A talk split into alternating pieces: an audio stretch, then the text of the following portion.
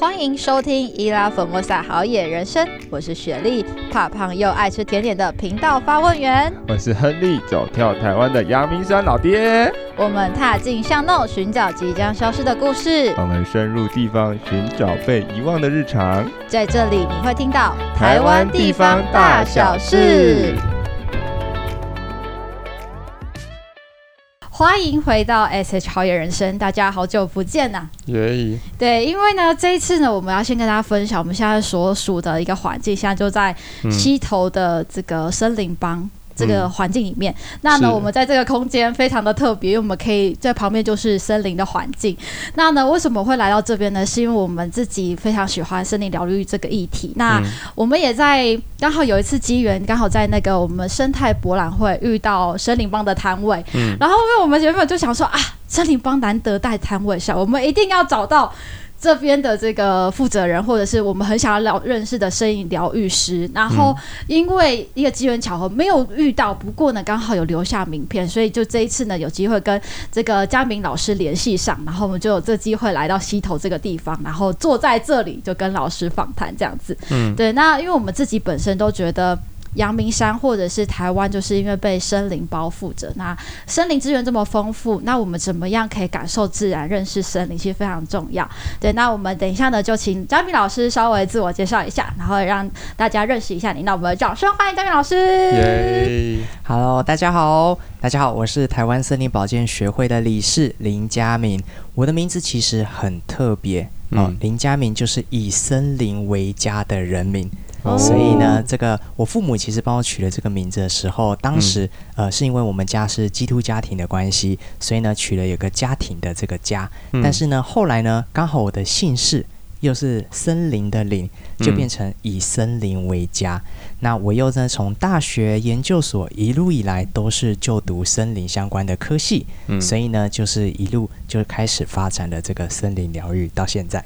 嗯，想问一下嘉明老师，就是您从小就是住在森林里面吗？对啊，因为因为一开始会想要念森林系，或者是对森林或自然这么有感触，很多时候是因为你家住就住在大自然的环境里面。您是这样子吗？很不巧的哦，其实我从小都是在都市里面长大，哦、对、嗯。但是我在小的时候确实对植物就非常的有兴趣哦。嗯、呃，我小时候最喜欢的一件事情，在国小的时候。时候就是呢，在学校操场后面的这些台湾栾树啊，然后还有这些小花小草的这个草地上玩。所以其他的同学可能呢是在操场上跑跳的时候，我是在旁边惹花捻草的。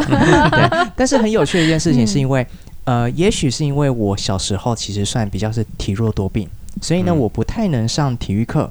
只要太热一点，我可能就会流鼻血，嗯，然后没有办法待在这个操场里面，所以呢，我都会在树荫下面休息。这时候就是我探索自然最好、最合适的时机了。嗯，所以老师是从小就喜欢大自然跟昆虫相关的，呃，应该说活动吗？呃，也 也可以这样子说，对对对对。OK OK，那所以后面老师是怎么样会有一个想法要开始念森林系？因为其实这个。应该说，大部分的人像爸爸妈妈都会希望你可能念资讯或念科技相关的，但你却选择的是森林系。那这个的念头是怎么样？呃，这个也是一个很有趣的一个故事哦。嗯、呃，当时我在高中的时候，我就读的是台中一中。嗯，那台中一中大家也知道是算是第一学第一学府嘛，嗯、所以呃，台中一中的学生都非常的聪明。那我当时呢进到了这个学校以后，我也自诩自己是可以读到医科。或是读上这个考上电机系的，但是呢，在我在高二的时候，呃，学校有为了这个职癌发展哦，有一个叫做周六的通识教育讲座，我参加了很多的讲座的时候，听了这些中研院的院士的分享，那我听了听了就觉得。他们分享的东西对我来说一点兴趣都没有，我开始怀疑人生了。所以呢，当我怀疑人生以后呢，我的考试成绩就每况愈下。那接着呢，很有趣的一件事情就是，学校的老师在发考卷的时候，都会有一些特别的一些方式。嗯，比如说国文老师他觉得，呃，你考的成绩不到他的标准，他会把你的考卷丢地上，让你自己捡回去。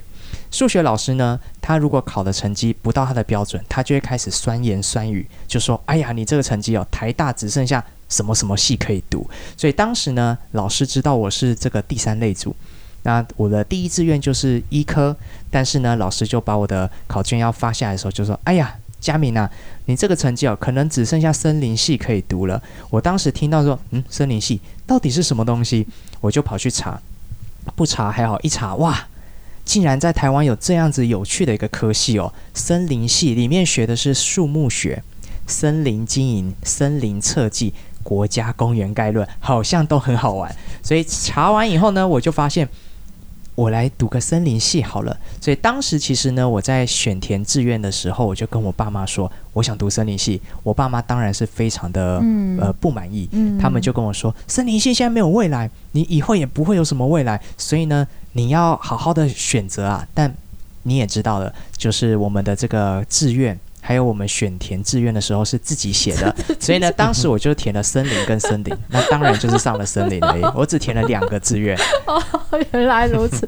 我我自己想问，那那时候就是不顾家人，反正念森林系，我我觉得，呃，一开始想要念森林系，可能就只是自己的喜好。可是你那时候想过未来森林系的发展到底要做些什么吗？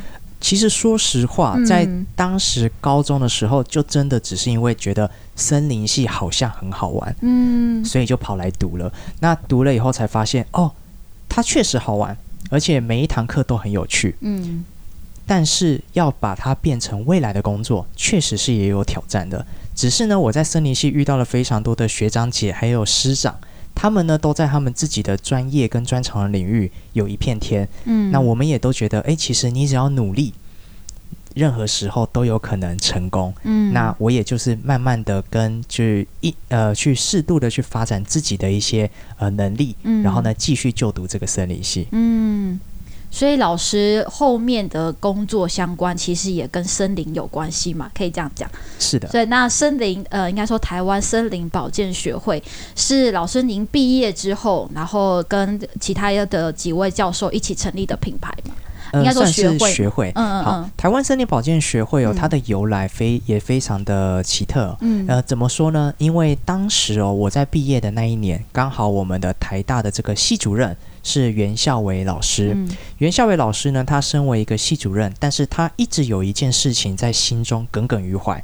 他的意思，他就是说，为什么台湾有百分之六十的森林啊、哦，就这么大的土地都是森林地，但是呢，森林系的学生毕业了却没有工作做。嗯，他就一直想要解决这个问题。他在想的是，森林这么好。有这么多事情可以做，为什么我们没有办法让学生有一条路，嗯，一个出路是可以做的？那当时呢，刚好在世界各国，像在日本跟韩国，他们都在推动所谓的森林疗愈，嗯，那这个森林疗愈呢，呃，在当时也是呢，我们开始台湾引进的这样子的一个系统，嗯，跟引进了这样子的一个科学的一些知识还有研究。那袁老师就很支持哦，当时的另一位老师叫做于嘉宾老师，就一起呢在森林系推动了森林疗愈这个学门。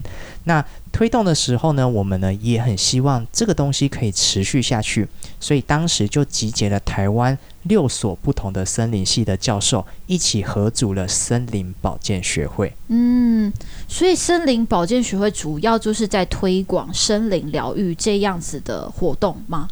呃，可以这样子说，嗯、就是只要跟森林疗愈有关的学术研究，嗯，呃，活动计划，还有呢，像现在林务局在做的这个森林疗愈师认证，嗯，都是由森林保健学会在推广的，嗯。我们可以稍微的先让大家认识一下什么是森林疗愈，好，因为可能大家在最早应该是会听过森林浴这个词，但是后期好像比较少听到这个词，与主要以森林疗愈为主嘛。那森林疗愈它的核心，或者是说到底什么样才叫做森林疗愈呢？好的，嗯，那其实森林疗愈这个概念呢，哦，其实就是大家以前所听到的森林浴。但为什么现在用森林疗愈去代称呢？其实森林浴它的由来哦，是一九八三年的时候，我们把日本的心灵浴，嗯，这个名词翻译到台湾，因为心灵浴就是在森林领域沐浴洗澡的意思，所以当时就翻成森林浴。但是到二零一零年开始，世界各国的森林疗愈的科学验证的研究开始发表。嗯、那发表了以后呢，其实呢就是证实了一件事情，也就是以前人们到森林里面觉得哦，到森林里面很开心，可以呢帮助自己的身体会更好、更健康，但都没有科学验证。嗯，现在呢？已经有这样子的科学验证了，嗯，所以就是透过一个新的一个翻译，重新翻译，用科学验证的方式，在二零一零年以后，林务局再重新翻译了这个名词，叫做森林疗愈。嗯，那森林疗愈到底是什么呢？其实森林疗愈哦，它最简单的就是把人带到森林里，让人跟森林同时达到健康。哦，这个议题。嗯好难哦，有点硬哦。好，那其实呃，我们说森林疗愈在林务局的这个定义里面，它很长啦。那呃，这个很长的这个定义，它需要有三个元素。当然，第一个最重要的就是基本的场域是森林的场域。嗯。第二个呢，就是呢，这里面要有有认证的森林疗愈师带领。第三个呢，要针对特定的对象。去设计你的课程或是活动，嗯，所以呢，这三个都要达成，才会是一个完整的森林疗愈的活动。嗯，我们刚刚有听到一个关键名词，叫做森林疗愈师。这个东西其实，在台湾之前应该是没有这一个，应该说职业嘛，或者是呃认证，认证存在吧。嗯。那这样子的话，到底有怎么样，有多少的人可以带领人家去体验森林疗愈呢？好的，对对对。呃，其实森林疗愈师是二零一零年的时候，嗯，也就是去年，呃，林务局才开始推动的一个认证系统。嗯。那这个森林疗愈师的认证呢，它其实它包含了四个不同的核心课程，包含了森林疗愈。森林科学、心理健康以及身体健康这四大核心，如果呢你完成了这四大核心课程以后，你再去修相关的活动课程，最后进入到实习的课程，全部都完成，大约至少九十个小时的这个学分以后，嗯、你就可以拿到林务局所颁发的森林疗愈师认证。这应该是森林系加心理系的概念吧？呃、这不会很困难吗？这个还蛮呃，要拿到这张认证其实蛮有挑战的，嗯、因为它就是森林系加心理系、嗯、加上运动休闲管理科系。哇，一次拿到三个学位的感觉。啊、你不是正在修吗？呃、对，没错，我修的其实有点辛苦。我了解那个中间过程。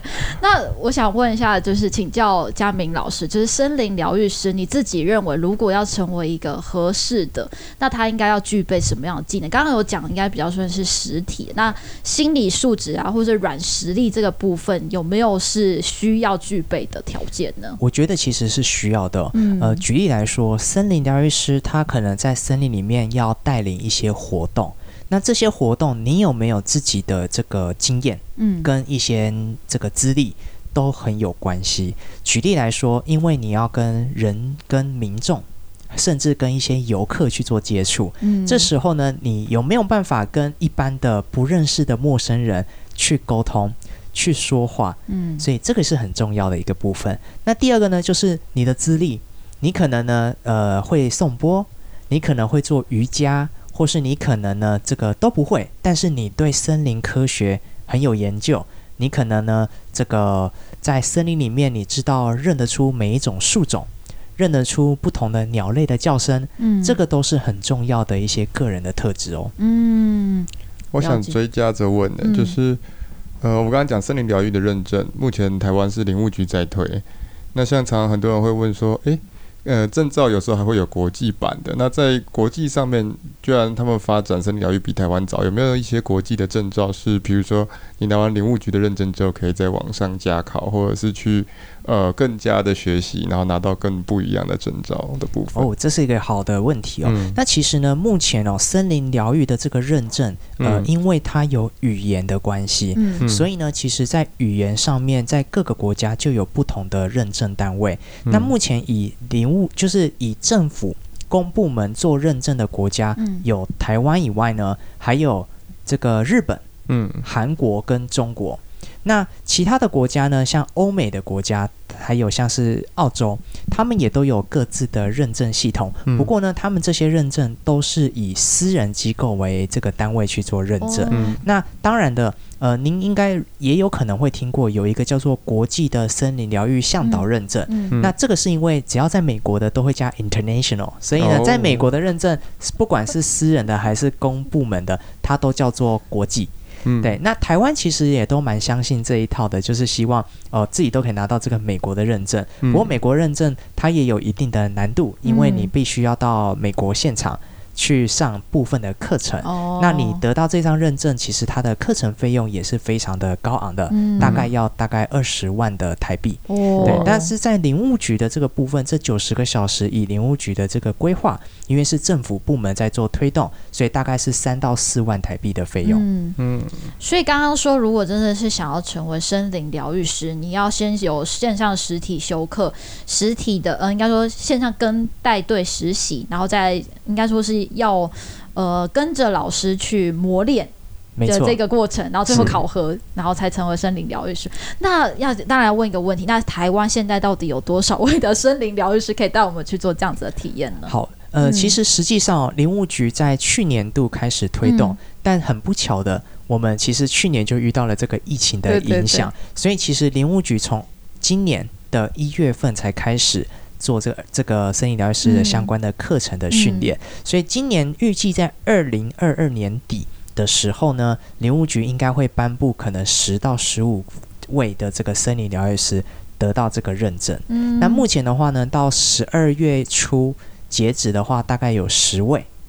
哦，那就是指我们可以邀请，应该是说这些人他最后成为森林疗愈师，他可以在哪些地方可以让别人去体验他们的活动呢？呃，其实我们并没有说规定要在哪个地方，哦嗯、但是呢，他只要在他活用。而且呢，他熟悉的森林游乐的场域，嗯，就可以去推动。举例来说，像林务局有十八个国家森林游乐区，嗯，还有呢四个平地森林园区，嗯，那这些场域其实都很适合推动森林疗愈，嗯，而且呢，在林务局的计划里面，我们曾经有帮他做过盘点，在林务局这十八个国家森林游乐区里面，有八个比较适合推动森林疗愈的基地。嗯，所以我们这些示范基地其实是优先选定，而且优先使用的一个场域。嗯，那如果呢，您想要这个体验森林疗愈，你找到的疗愈师也可以跟他讨论，你想要到哪一个森林游乐区来体验森林疗愈。嗯，好。所以他们在林务局网站上会有一个类似 database 可以去。找到这些呃疗愈师的联络方式是，是？呃，是没有错的，就是现在在林务局上面有一个森，嗯、你打森林疗愈师认证，嗯，在 Google 上面就可以马上搜寻得到这一个专门的网站。嗯、那这个专门网站上面就会列出他的森林疗愈师取得认证的这个名册。嗯，那您就可以呢依照你的可能这个地点还有地址，就去找到诶不同县市的森林疗愈师。嗯。刚刚老师有提到一个，就是有八个示范基地，我相信西头应该是其中之一吧？哎呀，那您就错了，它不是林务局的，因为西头不是林务局的。西头，我们今天我们现在在这个西头啊，这个非常好的环境，但是呢，西头它是台大实验林的，嗯，对，所以西头算是台大实验林的森林疗愈示范的一个场域，嗯，那不算是在林务局这八个里面。哦，刚好就在这个哦，它不在森林疗双流吗？对对对，就是一个嘛。是是是是是，哦，所以那八个这示范点，嗯、呃，应该说十八个里面有八个示范区，但其他的其实也可以做森林疗愈的活动，就是呃邀请和森林疗愈师带领去都 OK。那到底这些点是评估怎么样成为示范点的呢？呃，我们在做评估的时候，嗯、其实在二零一七年的时候，我们就有做一个森林疗愈行动策略的计划，嗯、在这个计划里面就汇集了国内外的一些专家学者。还有呢，像日本啊、澳洲啊，他们在做森林疗愈基地认证的这些指标系统，那也做了一个台湾版的认证的指标。嗯、那透过这个认证的指标去选出了这八个。那这里面的话有五个不同的指标类型。嗯嗯，嗯五个不同的类型，就是因为我之前好像有听过，它可能需要是呃步道相对平缓，不可以像是因为我们那时候。我上学上次有听过老师有分析，就是是说，呃，这个场域它不能可能是高海拔，因为大家就比较不容易去亲近它。嗯、然后这边的环境要负离子高，可能还有空气新鲜等等，这可能都是指标的可能判别方式嘛。呃，实际上我们在这个网络上其实都有公告了这个五大评选的指标跟它的细则，嗯、那有很多的细节是。呃，比较细的地方，嗯，你可能可以直接上去看。不过呢，这五大指标包含了第一个是五感良好的自然环境，嗯，那也就是这边的要有风景要漂亮啊，你可能要有瀑布、有云海、有神木，这个才是五感良好的自然环境。哦、那第二个呢，就是环境设施的整备状况，嗯，那包含了这里的这个呃步道，嗯，它的规划是不是符合疗愈的使用？举例来说。步道的坡度不能太陡，嗯，然后步道的不能都是阶梯，嗯，这样子这个就没有无障碍的设施了。哦，对，那第三个呢，就是所谓的区位条件，嗯，举例来说，像我们今天在溪头，哇，非常多的游客从身边走过，嗯，因为它的区位条件非常的好，嗯，那有的森林呢，也许它非常的疗愈。啊，非常的适合，但是呢，它也许你要到达这个地方要花超过三四个小时，嗯，对部分的人来说就会是一个阻碍。嗯，所以区位条件是第三个很重要的一个项目。嗯，那第四个呢是管理的现况。嗯。包含了在地的这些现场的执行啊，还有现场的管理人员，他们有没有森林疗愈的基础知识？嗯，因为你要知道的是，台湾有很多的森林游乐区都是公部门在管理的。嗯，那这些游乐区里面的这些管理人员，不是公务员的话，就是一些约聘雇人员。那这些现场的管理人员，他们有没有相关的森林疗愈的基础知识？嗯，会影响到。这一个森林里面的各项设施，还有各项活动的办理，嗯，那当然最后一个很重要的就是这个地方有没有曾经办理过森林疗愈相关的研究跟活动哦。所以呢，像在溪头，为什么台大实验林在溪头设立的森林疗愈基地？因为几乎台湾的森林疗愈研究都是在溪头完成的，嗯，有这些研究的一些知识跟背景去做佐证。你才可以说这一条步道真的可以让人有疗愈的效果哦。我们在想说，阳明山可能也要请老师去看一下。那你要开始请老师的研究了。要请老师可以去，我们可以做研究吗？是是是。我觉得我刚刚听完，我有想到一个比较特别的问题，就像我们常常在讲说，呃，一个场域可能，比如说我们不管是提森林疗愈，或是提呃森林疗愈，我不确定啊。但比如说我们在提可能里山倡议，或在提一些生态环境保育状况下。我们会希望它的呃，应该说来客量或是容载量不要超过这个环境的负荷。嗯。但是像我们以溪头来讲，我们今天平日来，我们发觉人其实很多。嗯。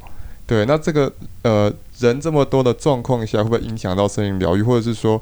以一个森林疗愈的流程，它有没有一个最适当的人数去参与一次性的体验？这样子，哦，这个也是很棒的问题哦。嗯，其实为什么林务局会很支持还有推动森林疗愈？嗯，实际上是因为林务局有十八个国家森林游乐区，嗯，但是这里面的游客量分布非常的不均。嗯，那也要怎么说呢？举例来说，大家都觉得很有名的奥万大好了。嗯，奥万大在现在就是枫红季的时候，对，每天的游客量都破三千人。嗯，但是呢，有没有人曾经在这个三四月，就是没有任何的看点，或是呢说，哎，没有特别的一个特色的时候，去到奥万大，一整天游客不超过十位。嗯，所以它其实淡旺季是非常的分明的。嗯淡季的时候就是最适合推动森林疗愈的时候，嗯，那这是第一种。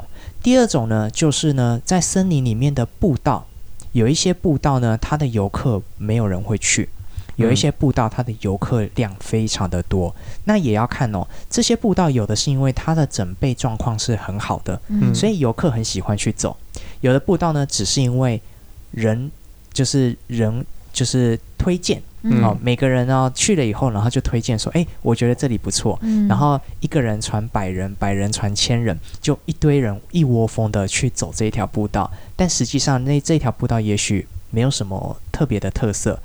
那这个时候也是森林疗愈推动很重要的，因为举例来说，像是在溪头或是呢在阿里山，有一些步道人很多，嗯，但大家都挤在同一条步道，大家就会觉得。哇，这个地方的这个承载量这个超过了，嗯，而且呢，这个游客量也太多了，好好不好不好玩。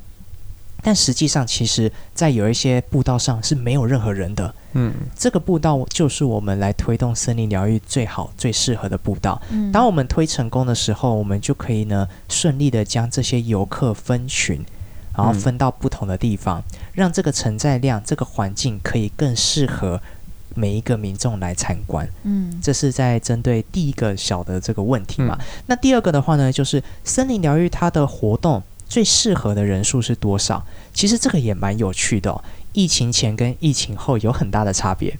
疫情前我们所设计出来做过研究哦，发现森林疗愈的活动，因为呢需要比较深入的分享，还有呢跟心理层面会有一点关系，所以呢一位疗愈师最适合带领的团队的人数是十六到二十人。嗯，但是呢，在疫情之后，我们发现这个人数又降低了。现在其实最适合的是六到十人。为什么会有这个的差别啊？呃，因为呢，以前十六到二十人有考量到了这个成本，嗯，还有呢，考量到说大家来的时候，你刚好十六个人的时候，你是偶数，嗯，成双成对的可以分好多小组，两两一组，四个一组。八个一组，嗯，你可以分成不同的组别去做分享跟互动，所以十六个人是非常合适的，因为你可以最后分成八个八个一组。但是呢，在疫情之后，大家其实会想要保持社交距离，那也不想要跟不认识的陌生人一起体验这个活动，所以呢，很多的家庭啊，或是企业，他们就宁愿说我好，我今天想要来体验生理疗愈，嗯，我就是六位、八位、十位。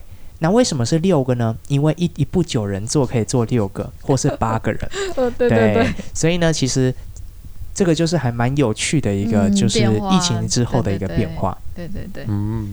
我觉得还蛮有趣的。当然，刚刚其实我们在过程当中，因为我们有认识，就是有去看老师的粉丝团啊，还有老师的分享，我们就觉得有一件事情我们自己很好奇，就是因为我们都会觉得，呃，认识森林这件事情的本身，其实因为我们如果有在走户外的人，就会很简单的就会感受自然这个环境。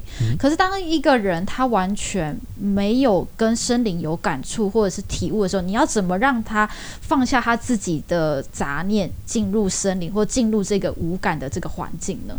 好，呃，其实这个也是为什么我们会推动森林疗愈很重要的一个一个点哦。嗯，因为森林疗愈它是从人的健康为出发点，最后达到森林的健康。那这个可能也许这个会是我自己本身的一个理念，嗯，但是我觉得这是非常重要的，因为当你会想要。呃，注重自己的健康的时候，你会试着去接受，或是试着去走出去。举例来说，我们在推动森林疗愈的过程中，有许多的游客或来参加的民众，他们是原本惧怕森林的。很难想象的是，你身边也许会有人会不想去森林，嗯，或是会觉得森林里面好热、好晒，蚊虫好多。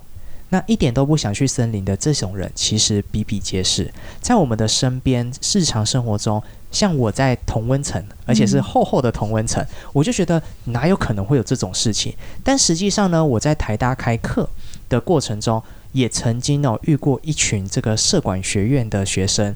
我跟这些学生说：“诶，我们今天森林系的老师们对你们好好，我们要请大家去内洞国家森林游乐区玩。”那栋很棒，好棒哦，对，不对？嗯、但是呢，没想到的是，四十位同学只有四个同学说好，剩下三十六个跟我们说：“老师，我们可不可以不要去那栋，我们去百货公司就好？”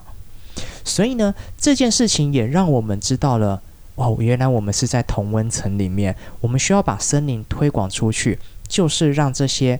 呃，平常不太敢走进森林，对森林甚至有点惧怕的人，可以透过健康的方式，愿意来尝试。嗯，那在森林疗愈的体验过程中，要怎么样就去吸引他呢？当然就是呢，疗愈这个名词。那又是就是为什么我们会用森林疗愈？如果今天说，哎，那我们来体验个森林浴，大家就觉得哦还好。但是呢，今天我们说，哎，我们来体验森林疗愈，大家就觉得哦。好像有那么点什么，他就会想要来尝试。实际上来体验以后呢，他发现原来在森林里面也是有经营过的森林，它是可以很漂亮的，嗯，它是没有什么蚊虫的，它是很舒服的。那老师的带领过程中，也许呢，也可以用一些引导的方式，举例来说，静心、深呼吸、正念等等的方式，让他慢慢的一步一步的放松下来，他就会觉得，原来在森林里面，并不只是走马看花，或者是运动，单纯的爬爬山而已，而是有很多的事情可以做，很多的呃很多的树可以抱。还有很多的植物，很多的动物可以去认识。嗯，那这就是我们在推动森林疗愈一个很重要的一个特点。因为当这些人都认识了森林，最后喜欢上了森林以后，他们就会想要一起来保护这座森林。嗯嗯，这个非常的重要。嗯，对。我想延伸这个问题，再下去问一下，就是我突然想到一件事情，就是比如说以我们一般可能一般大众除了森林之外，我们可能对于森林疗愈这个词也会有一点点陌生。那我觉得刚才听到一些可能关键词，比如说像是颂钵啊、瑜伽之类的东西，或是正念冥想这些，这些是全部都涵盖在森林疗愈里面，还是说它算是可以附加性的？因为我们可能会认为，诶，森林疗愈好像就是一般都可能普遍认为就是，嗯，我就是去听野之解说，去认识森林。嗯，那。但是我们常常看到外面在推类似性的活动，会有很多这种可能颂钵瑜伽这类型，所以这是包含在你们的训练里面，它是涵盖在森林疗愈的范围里面，还是它是一个附加性的东西？这样子？呃，它比较像是一个媒介，嗯、就是我们在森林里面有很多事情可以做。嗯、那因为刚刚有提到说要怎么样吸引大家进来，嗯，吸引大家进来很好的一个方式就是透过他们平常知道的认定是疗愈的事情，嗯，像是。呃，瑜伽，嗯，或是颂钵，或是芳疗，嗯，园艺治疗等等的方式，他们原本就可能有听过这个东西，嗯，他们就想说，哇，如果我在一棵大树下的一个平台做个瑜伽，做个伸展动作，那就很不一样，他们就会愿意来尝试。嗯，那其实这些都是森林疗愈我们在推动的时候的一些媒介啊，呃，因为呃，实际上最适合、最疗愈人的就是这座森林哦。嗯，我们都会说森林疗愈师。不是这个真正的老师，真正的老师是这一座森林。嗯，森林疗愈师只是引荐你进入到这个森林的角色而已。那这个也是我们希望最终达到的目的。嗯，因为当你这一座森林是健康的状态的时候，你才会感受到疗愈。嗯，那这个我就可以延伸再多说一点哦。嗯，实际上呢，大家应该会知道，台湾有很多的森林是不健康的森林。哦，不健康的森林。是的，因为在台湾哦，呃，一九八零年以后，天然林全面禁伐以后，呃，很多的森林它一开一开始是人种的，是人工的森林，但是呢，因为这个大家分不出来人的人工的森林跟天然的森林的差别，所以呢，公务人员最简单的方式就是我都不砍，我都不修，都不做疏伐。那什么是疏伐呢？是疏开来的伐木作业。人工的森林一开始会把树种得很密，嗯，因为有防风防雨的效果。那等它长到一定的程度、一定的大小以后，我们实际上要做疏伐作业，把其中的几棵树伐除掉，让其他的树有更多的生长空间。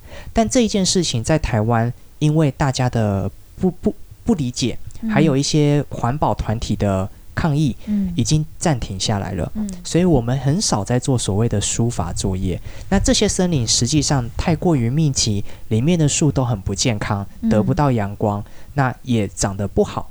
那这些树的价值、经济价值，或是它自己本身的健康，对人体视觉上面的健康都已经有反效果了。那这时候就是透过森林疗愈的概念，让大家重新了解到这个森林以后，我们可以去调整。跟经营好一座森林。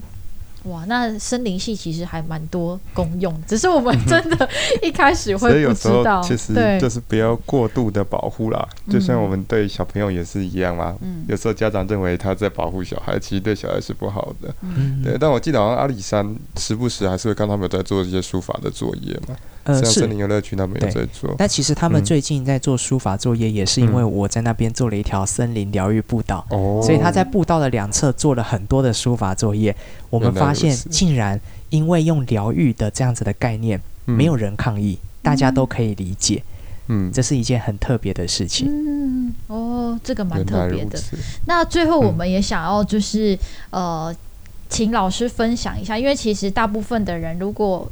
呃，想要自己的方式来体验森林疗愈这件事情，我们当然会希望大家如果有机会，就是让老师们真正带领你去接触自然，让你把这个森林的好的东西带回去，让你可以分享给身旁伙伴。可是，当有些时候你会觉得，那如果我有机会，我到阳明山或者是呃太平山好了，或者是各个不同的森林有森林场域的地方，那我们要怎么样自己可以做森林疗愈呢？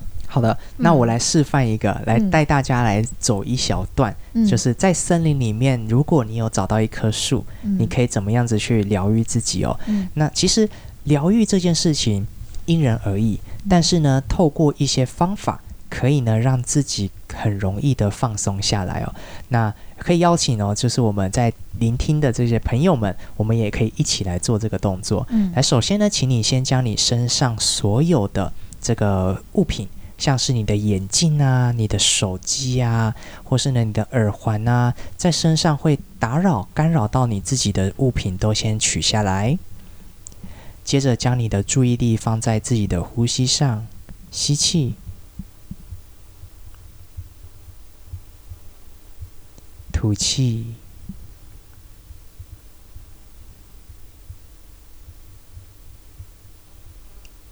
吸气。吸气的时候，感受空气从鼻腔进入到气管，肺部膨起，肚子胀起。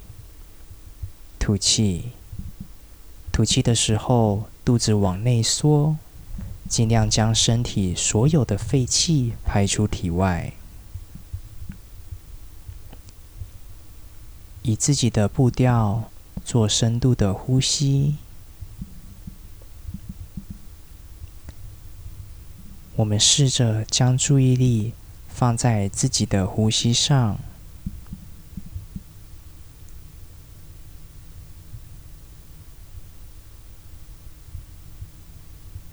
如果不小心想到了其他的事情，就将注意力放回呼吸。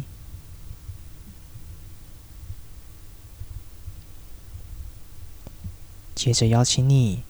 想象一下，好像在我们的额头前方有一道光，越来越亮，越来越亮。这道光，无论你是否有想象出来，都没有关系。待会它所经过的器官，都要提醒自己放松下来。这道光。浸满了你的头皮，头皮放松，眼睛放松，脸颊放松，嘴巴放松。慢慢的，这一道光来到了我们的脖子，告诉自己的肩膀辛苦了，肩膀放松下来。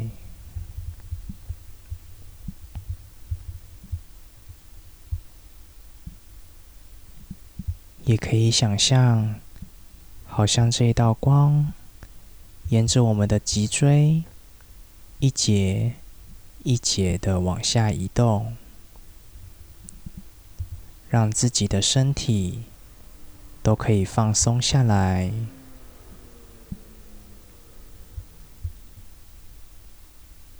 到了臀部放松，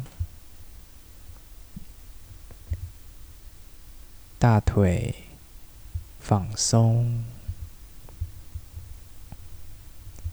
膝盖放松。小腿放松，最后脚掌、脚趾头都放松下来。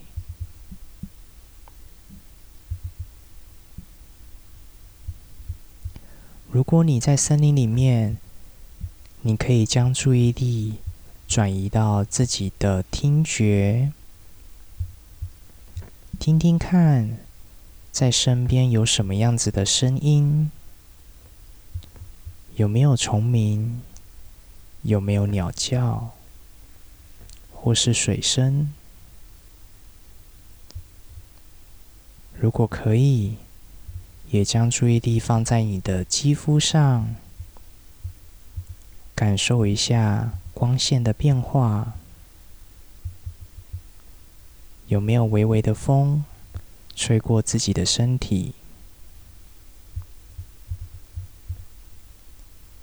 最后，当你觉得自己的身心都完全放松以后，再重新的眨一眨眼睛，将你的身体带回到森林的环境里面，睁开眼。我们没有要继续接下去了，是不是？我觉得好像刚刚一整集应该就是只要做这件事情就好了。我觉得这个刚刚老师为什么说我们要不要去森林里面录？我终于知道为什么了。是，所以其实如果在森林里面录制的话，会有很好的效果。嗯，那我们其实呢，在森林里面，我们也做了很多的合作。嗯，举例来说，像是声景协会也有跟我们台湾森林保健学会合作，做这个自然的声景。那我们其实呢，森林疗愈哦，它是一个概念，嗯，它将这个概念跟各种不同的品牌去做结合，让这些东西都可以为森林做一点事情，嗯，为森林好，而森林呢，最后也会回应你，让你的健康更好，嗯。我觉得到这边是真的，刚有点舍不得打断哦，对，对，不过我觉得最后，我觉得想要再请教应该两个问题，一个问题是说。嗯呃，像保健协会这边，可能近期因为年底了比较少，可能比如说明年度一月，会不会有什么样的活动是让大家可以来参加，然后跟保健协会这边一起去认识台湾这种森林疗愈的特色体验？嗯、好，呃，其实。呃，台湾森林保健学会、嗯、它贵为一个学会，嗯、所以呢，其实它在做的一些活动跟体验都会是以训练型的为主。嗯，那如果呢是想要有一些伙伴他想要做体验的话，嗯，其实现在呢，呃，林务局的森林疗愈师认证，嗯、培训了很多的疗愈师在台湾的各地。嗯，那其中也有一些单位有跟学会做产学合作。嗯，那像是呃森林帮，嗯，它这样子的一个单位就是有合作的。嗯，那森林帮是在溪头为据点，它并不只是一月而已，它是全年度都有森林疗愈的活动，嗯、也可以去做预约。嗯，所以其实呃，如果你真的对森林疗愈是有兴趣，想要体验的话，嗯、可以直接找寻像这样子的一个团队，嗯、然后呢来做体验。嗯，那接着想再问一个问题，就是呃，老师这边或者是学会呃学会这边。对于台湾的森林疗愈的未来的展望，或者是一些发展，会希望把它带到一个什么样的境界或是程度？这样子。好的，嗯，呃，其实，在台湾哦，森林疗愈在当时最初，嗯、我大概在六年前，嗯、呃，跟森林系的老师们一起合作的时候。当时我们就写了一个短中长程的计划书，嗯，大家应该有听过“十年树木，百年树人”，嗯，所以呢，其实林务林业的这个计划都是以十年为一个单位，嗯，所以当时我们的十年计划书哦，这个就分成第一年的期初，还有短中长程的计划。期初当然就是先盘点台湾适合做森林疗愈的基地，还有呢，适不适合做森林疗愈这个活动，那。当然是适合的，所以呢，短程计划我们就是做森林疗愈师的认证制度，那这个也开始在推动。嗯，中层的话呢，就是这些训练出来的疗愈师要让他们有工作做，所以呢，就是所谓的森林疗愈产业化。嗯，那现在呢，无论是在林务局公部门，或是在台湾森林保健学会这样子的一个单位，我们都很支持跟去呃合作。跟一些森林疗愈师或是森林疗愈的品牌合作，去推广这个森林疗愈的活动，让更多的民众有机会可以参加得到。嗯、那最后长城计划呢，就是真正的将这个疗愈跟健康结结合在一起。也就是说，我们可以呢把这个森林疗愈跟医师、跟处方、跟这个健保嗯结合在一起的话，嗯、那我们就非常的成功了。嗯、不过呢，这个长城计划确实是要有一段时间的慢慢的投资跟慢慢的这个推广。嗯因为我们会需要让卫福部还有这些健保啊、医师啊都要同意，而且呢，他们也都支持森林疗愈。目前在台湾哦，森林疗愈算是一种替代医学，嗯，它算是替代疗法。那这个还不是一个正统的一个卫福的这个机构会认定的。但是呢，像是在德国或是在加拿大，嗯，医生是可以开自然处方签的，嗯。我们也希望哪一天台湾也的医生也会开一个自然处方签，邀请你，就是今天如果心理压力很大，你可以到森林里面去住个三天两夜。哦，就是开呃一个证明说你应该要去森林走。住三天你才可以回来的那种处方吗？没错没错，因为像在日本哦，日本的医师李清医师他就曾经做过研究，在森林里面住三天可以有效提升你的免疫细胞。哦，那这个东西呢，已经有科学的验证。那哪一天我们也可以把这样子的一个成果变成真正的处方，嗯、那就我们就是很成功的一个推广了。嗯，嗯，我觉得指日可待。今天听完老师的刚刚那一段，应该是有三分钟吗？大概三分钟。大概三分钟。嗯、我觉得好像这个东西如果可以持续播放，应该可以疗愈一整天。大家可以把这段带着，如果你 正在前往森林的路上，对，这一集很适合在森林里面听。我会特别把它剪出来，无限播放它。好，就是非常感谢佳明老师今天的分享。嗯、那我觉得有机会，大家真的要走进山林，可以刚透过刚刚那一个三分钟的。练习让你真正的沉浸在森林的环境里面。我觉得那个如果有办法让大家都认识它，我觉得大家的心理疾病会比较少一点点呐、啊。我觉得。嗯、OK，那非常感谢老师这一次来就是接受我们的专访。那请大家呢有机会的话也要就是呃有台湾森林保健学会的粉丝团嘛。那嘉明老师也有自己的脸书，如果有机会的话，想要关注森林疗愈的议题，或是想要知道森林保健学会在做些什么的话，都欢迎就是。加入他们，追踪他们。嗯、那当然呢，SH 好野人生，我们也会持续的分享跟森林还有林业相关的议题。那欢迎大家也持续追踪我们。嗯，OK，那我们这集就到这边结束喽。好的，那我们就下集再见，大家拜拜，拜拜。拜拜。